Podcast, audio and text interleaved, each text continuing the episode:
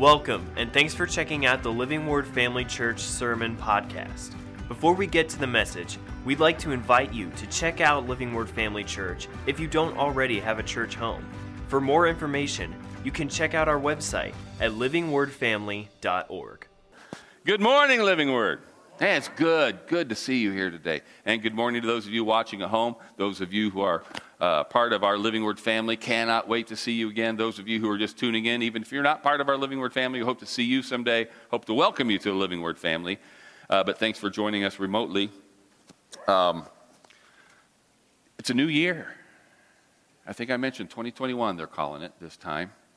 And uh, tomorrow is actually, I think it's tomorrow, the 40th anniversary of Living Word Family Church. Yeah. Yeah, we've got a, a day coming up on uh, Friday. Friday is Friday. Uh, WBGL. Tune in, and you'll hear uh, some spots. Some uh, uh, we've we've we've bought the day now where it's uh, dedicated to, to, living word. So we've got. So they wouldn't let us say much, but you'll hear it if you listen regularly. It'll be on several times just to commemorate 40 years of living word. Um, and next Sunday, next Sunday, don't miss it. There'll be a special video message from Pastor Larry some things on his heart that he wants to share, and kind of and also in commemoration of 40 years. Uh, so plan to be here as always. Uh, meanwhile, what did I say? It's a new year already. Did I say what they're calling it? 2021, right? All right. So covered that. Did you? Did you? Uh, new year? Did you make any res- resolutions? Anybody still do that? Does anybody make New Year's resolutions? No. Well, like, you think it's like witchcraft or something? It's it's not. Huh? Uh, you know what? It's hanging in there at 10%. I believe this iPad is supernaturally powered. I'm going to go until it shuts off.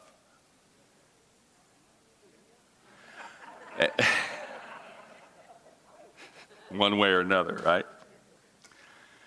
Next week, we will begin our 21 day church-wide fast. And I encourage you to do some thinking and praying about what it is that you're going to lay aside for those three weeks. We're going to be talk, we'll be talking some in the coming weeks about the importance of fasting, and in particular, the importance and significance of a corporate fast. But for now, I just want to remind you of some things about fasting that I always remind you of this time of year. Uh, and that is, you know, true, what is a true fast? A true fast is abstaining from all calories, and some would say all stimulants as well, for a specified period of time. Uh, but what we do for an extended fast like this is usually something that's, that's referred to as a type of Daniel fast, meaning uh, we will only, uh, you, you, choose something or let God choose something for you that you will lay aside. Maybe a category of food, uh, no sweets, or no meat, or no bread, or something like that, or a particular meal. I will not eat supper, or I will not eat anything after a certain time of day. Uh, but there might be cases where for whatever reason, maybe uh, you're on a strict diet for medical reasons or something, maybe uh, you're unable to alter your diet significantly. So maybe you can choose something like social media, uh, phone games, television, something like that. The main thing is it really needs to be something that affects you daily, at least. Uh, I'm going to tell you a story. Uh, I grew up in a dark time, 70s a uh, technologically dark time. Try to imagine this. I know it's hard. I'm not making this up, though. Young people, imagine this. We had one way, only one method, one way of watching TV shows, movies, sports, you name it, and that was on a television. And we only had one television in the whole house. Can you imagine? And it only got four channels three networks and PBS. And the good one didn't come in very clearly. And they went off around midnight every night. And we couldn't record TV shows. You watched it when it was on, or you missed it until it was rebroadcast. And for a while there, uh, 10 or 11 years old, probably, there were two shows that I really liked to watch every week. One was Kung Fu, remember? And one was the greatest show of all time, The Six Million Dollar Man.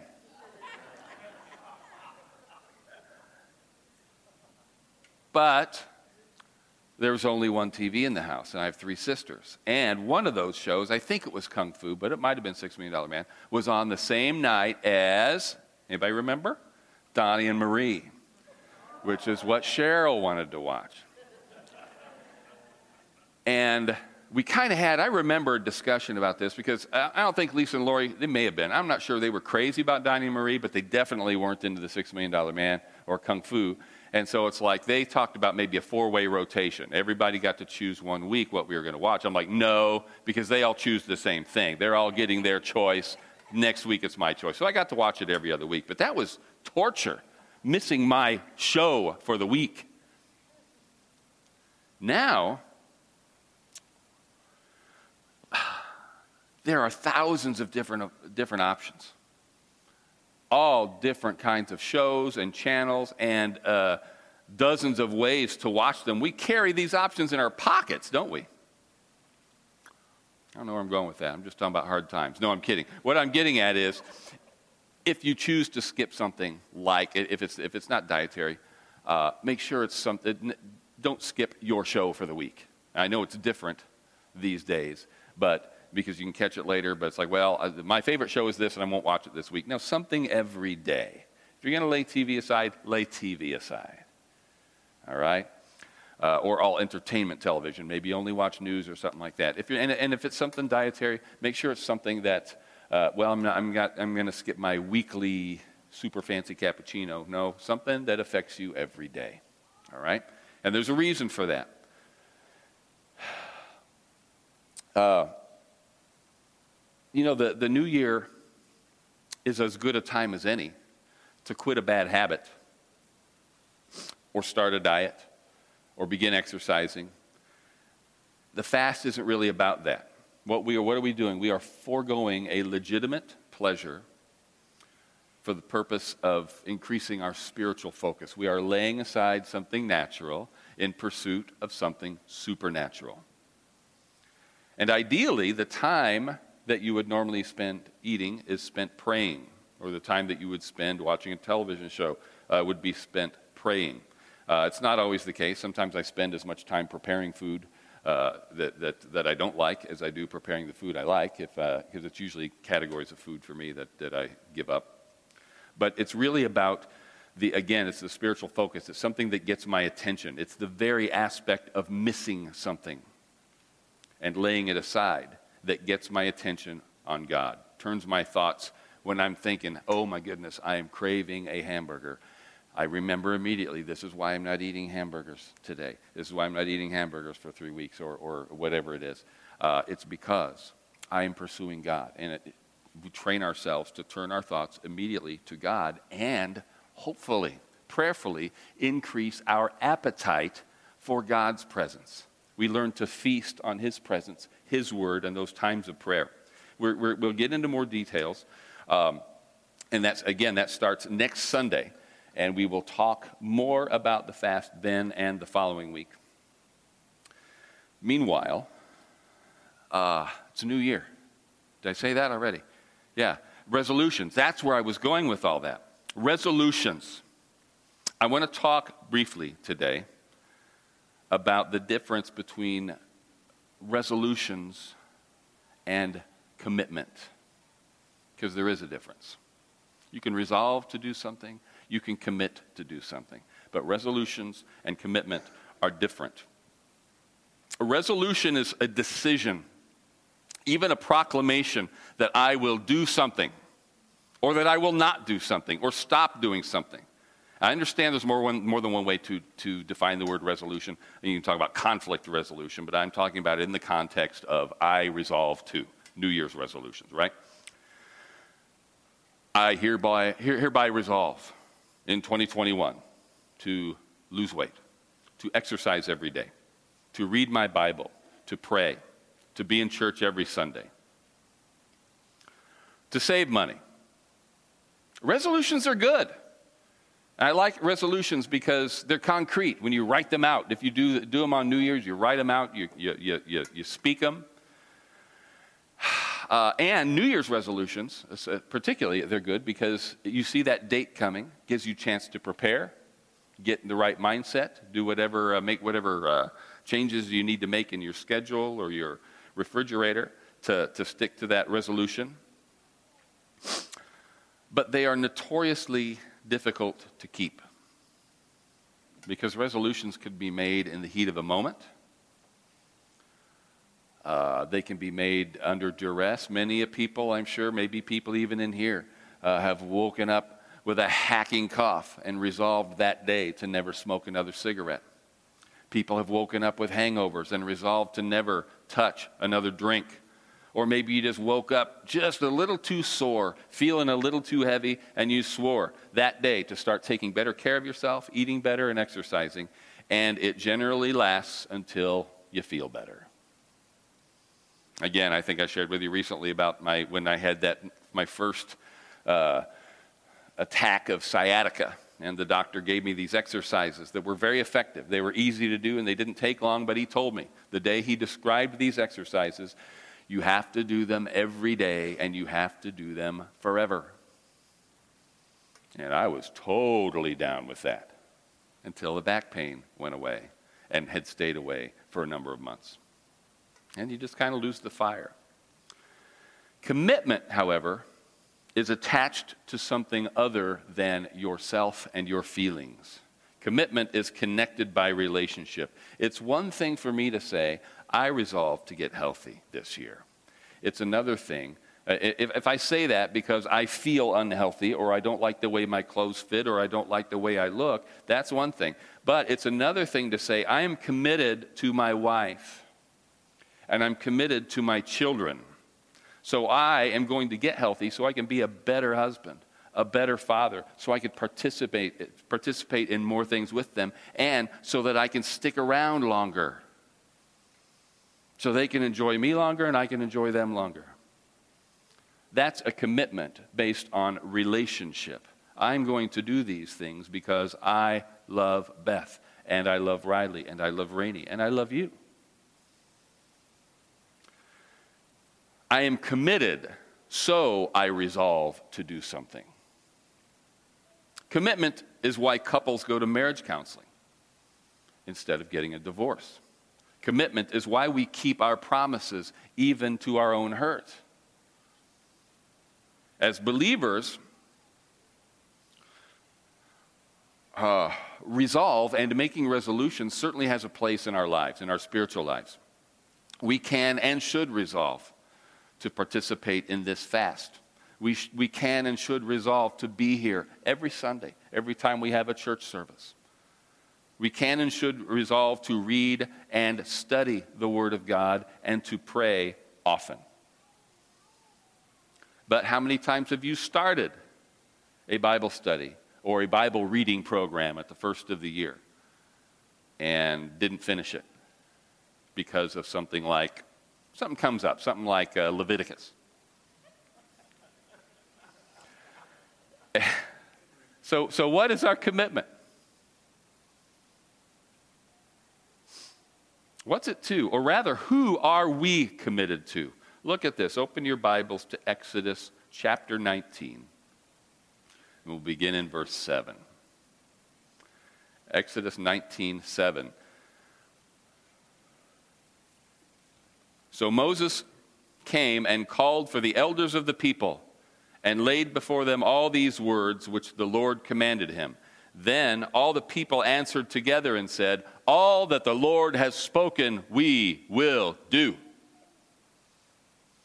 Similarly, in Exodus, Exodus 24, beginning in verse 3. So Moses came and told the people all the words of the Lord and all his judgments. And all the people answered with one voice and said, All the words which the Lord has said, we will do.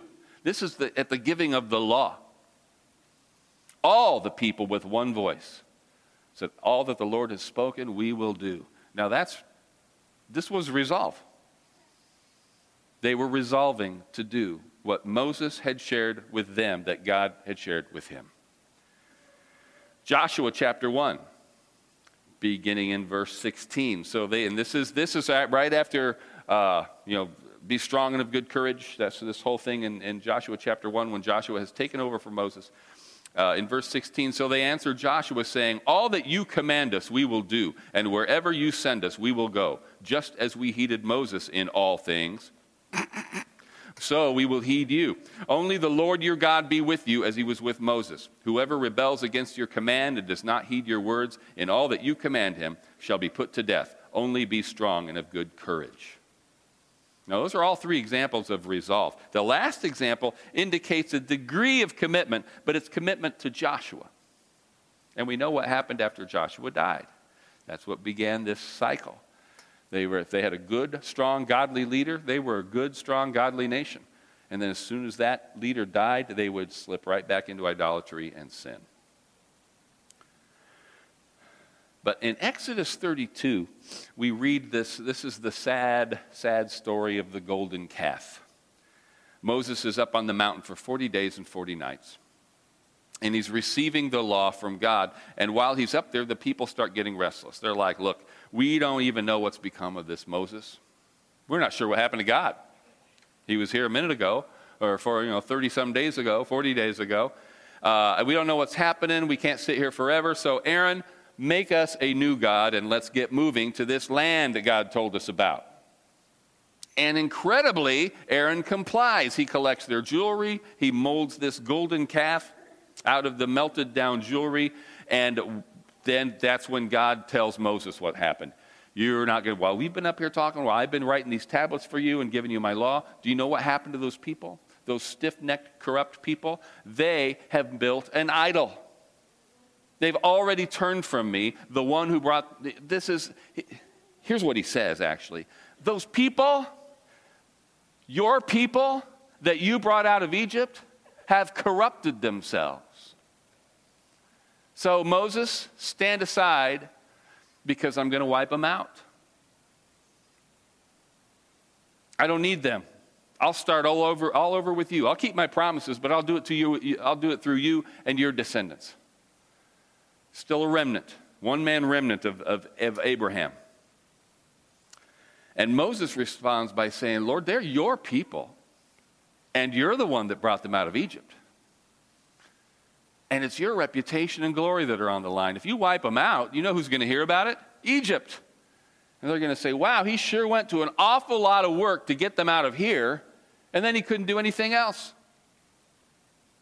Went through all the plagues, the Red Sea, drowned the army, took them out there, and then killed them in the desert. But, Lord, if you're going to destroy them, if you're going to blot them out, blot me out too. Otherwise, forgive them. This is bold. And if you think I'm exaggerating, read, the, read it. Read chapter 32. But this is Moses' commitment to the people. He knows that God raised him up for this reason. And his desire, his heart, is to see the people inherit what God has promised them. But it gets even better. In Exodus chapter 33, we'll begin in verse 1. Then the Lord said to Moses, Depart and go up from here, you and the people whom you have brought out of the land of Egypt, to the land of which I swore to give to Abraham, Isaac, and Jacob, saying, To your descendants I will give it. And I will send my angel before you, and I will drive out the Canaanite and the Amorite and the Hittite and the Perizzite and the Hivite and the Jebusite. Go up to a land flowing with milk and honey, for I will not go up in your midst, lest I consume you on the way, for you are a stiff necked people. I'm keeping my promise because Moses interceded. I will drive out the sinful inhabitants of the land, and I'll see to it that you inherit that land, but I'm not going with you. So the people, they remove all their fancy clothing and their ornaments, and they're standing there kind of, what are we going to do now? They realize this is kind of up to Moses at this point. This is bad news. You don't want to hear that from God. I'm not going with you anymore. But the truth be told, most of them probably were thinking, okay, so God doesn't like us anymore, but at least He's still giving us what He told us He was going to give us. We still get the land. It's all good, right? We don't have him, but we got the stuff he promised. And that's really okay. Kind of what matters to them.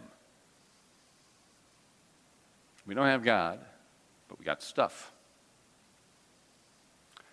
Meanwhile, Moses goes and sits before God and has this fascinating conversation with him. And we'll pick it up here in Exodus 33, beginning in verse 15.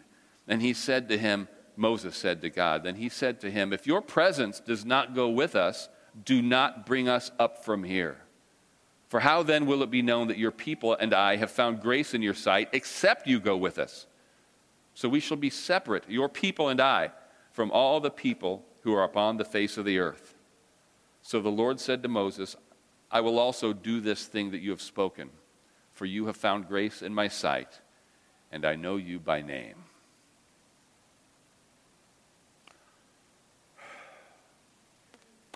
Moses says, Look, I want to go into this land. Just the way you've described it makes me want it. The fact that you promised it to us all those years ago makes me excited to see it. The land flowing with milk and honey, fields already planted, vineyards already planted, all these good things. But more than that, I want you, God. I want your presence. If it's the land of milk and honey without you, or if, or if it's here in the desert with you, we'll stay in the desert. Don't send us if you're sending us away. It's not the stuff and the land that's going to make us different from the nations around us. It's you, it's God. Now, this is commitment. This is Moses' commitment to God. Moses' relationship with God is what drives his prayers. Anything, even something good, like a land flowing with milk and honey, is not to be desired if it means distancing myself from God. Probably shared this with you before. Many of you probably read it. Susanna Wesley, mother of uh, John and Charles Wesley, uh, was asked by John for a definition of sin. And she, uh, she, I don't think she gave this off the cuff. She thought about it and came back to him and, get, and said this Whatever weakens your reason, impairs the tenderness of your conscience, obscures your sense of God, takes off your relish for spiritual things, whatever increases the authority of the body over the mind, that thing is sin to you, however innocent it may seem itself. That's pretty good. Can I read that again, real quick? Whatever weakens your reason, impairs the tenderness of your conscience, obscures your sense of God, takes off your relish for spiritual things, whatever increases the authority of the body over the mind, that thing is sin to you, however innocent it may seem in itself. Now, this verse also shows God's commitment to Moses and to his people. We've talked about this before. Uh, this is a different sermon, so I can't preach it here, but just as a reminder, when we, when we look at the boldness of Moses saying, uh, I'm not going to move. You're telling me to stand up here beside you while you blast him. You can't do that, God. Uh, you know, like he, uh, if you kill them, you're going to have to kill me. Did, did Moses really strong arm God into changing his mind? You know, when you read it in the, the old, old King James, God repented of what he was going to do. was God going to sin? That's not what that means, does it? No. And it wasn't God in this rage and this fury, and Moses had to soothe him and calm him down. That wasn't it either. What was the whole point? He's up there with Moses. Moses didn't know what was going on down the mountain. God told him. He could have said, Hang on a second, Moses have something else to attend to in the universe. Gone down there, killed the people, come back up, and continue on with Moses. But he didn't. He says, I'm going to destroy these people because they've corrupted themselves. Why did he tell Moses that? Because he knew Moses would intercede for them. That's what he wanted. But he had to have a covenant partner interceding. He had to have somebody in right standing with him, interceding on the people who weren't, on behalf of the people who weren't in right standing with him. Same deal with Abraham. That's why he told Abraham he was going to Sodom and Gomorrah, so that Abraham would intercede for Sodom and Gomorrah. Wants to use us that way too, doesn't he?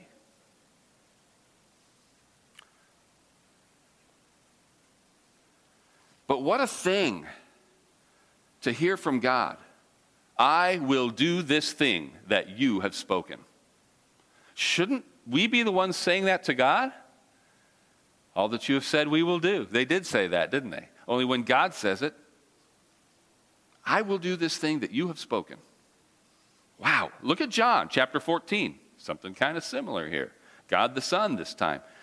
John 14, beginning in verse 12. Most assuredly I say to you, this is Jesus speaking, most assuredly I say to you, he who believes in me, the works that I do, he will do also. And greater works than these he will do because I go to my Father. And whatever you ask in my name, that I will do, that the Father may be glorified in the Son. If you ask anything in my name, I will do it.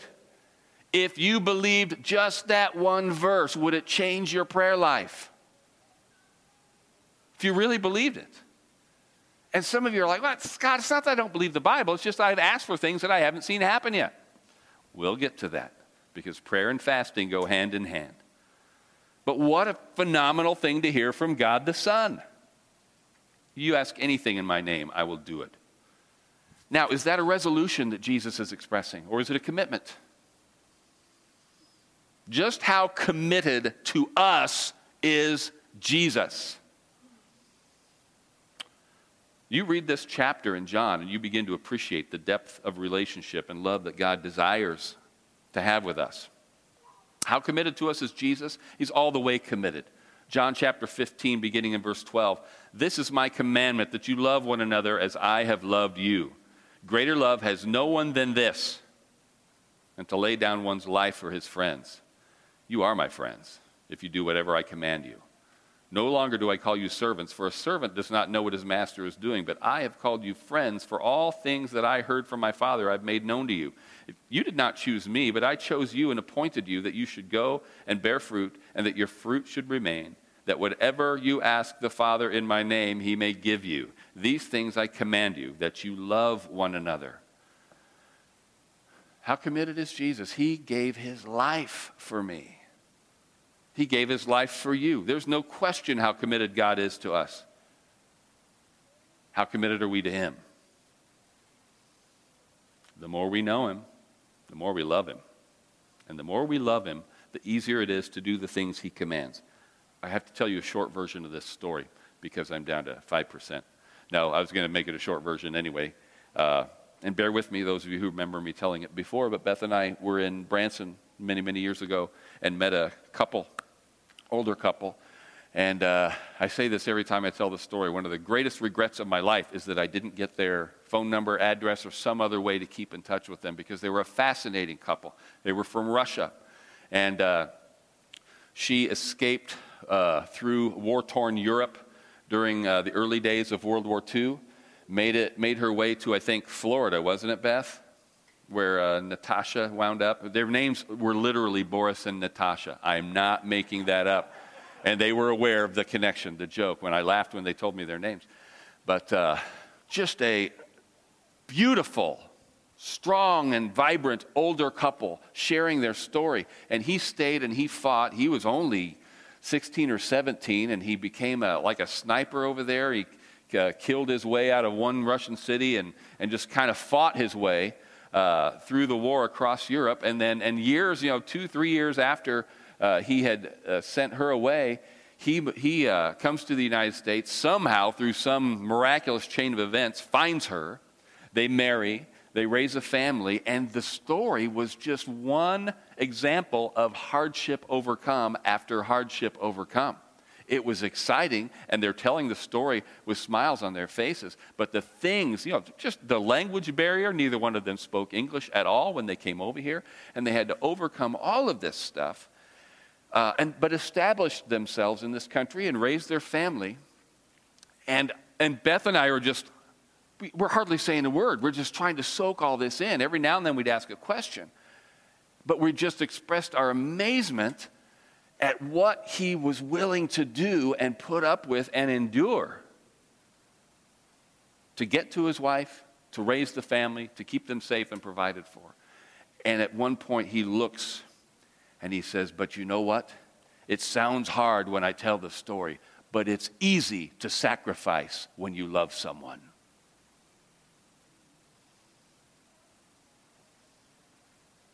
Now, that's not to say the cross was easy. It just means it was love manifested in commitment that produced the resolve to go to the cross for us. when we think of all He has promised, and when we're standing on those promises in faith, speaking them over our lives, claiming them in faith, or when we are rejoicing in the manifestation of those promises and just the, the goodness of God, we must always remember what it cost God to bless us that way. When we meditate on the cross, on his death, we will more fully appreciate the resurrection and the victory that we enjoy now and anticipate for the future. Praise and worship team, you can be making your way back up here.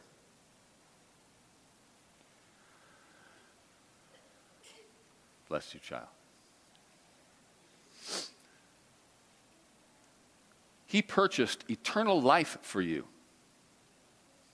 And he purchased it with his own life. This is why it's difficult when I see people respond to the gospel message with disdain. I can get a little edgy. When God is offering eternal life and people want to go, eh, I'm just not into that religious stuff. I get a little hot. I love people, and I want people to be saved for their sake.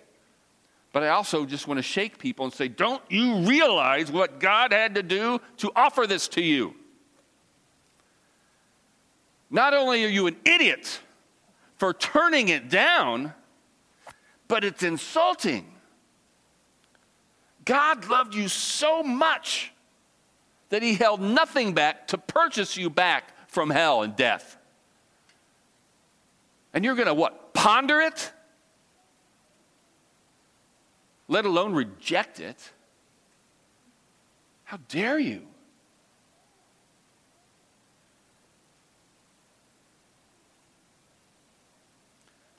Don't you realize how important it is to God that you get saved? I love you. It's important to me to see all of you in eternity. It ought to be important to you to be with God in eternity, along with one another. But sometimes I think we forget how important it is to God. He didn't just say, Well, there's salvation, take it or leave it. God so loved you that he gave his only begotten Son. I've said this before, and I say it to my shame. I love you guys. And there is so much I would do for you. I don't think I could give my son for you. Sometimes I feel like I could, but in general, I don't.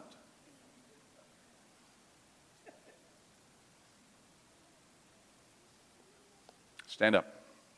Thanks for listening. We hope that this message encouraged and equipped you in your walk with Christ. Make sure to follow us on Facebook or Instagram to stay updated with what's going on at Living Word Family Church. Have a great day.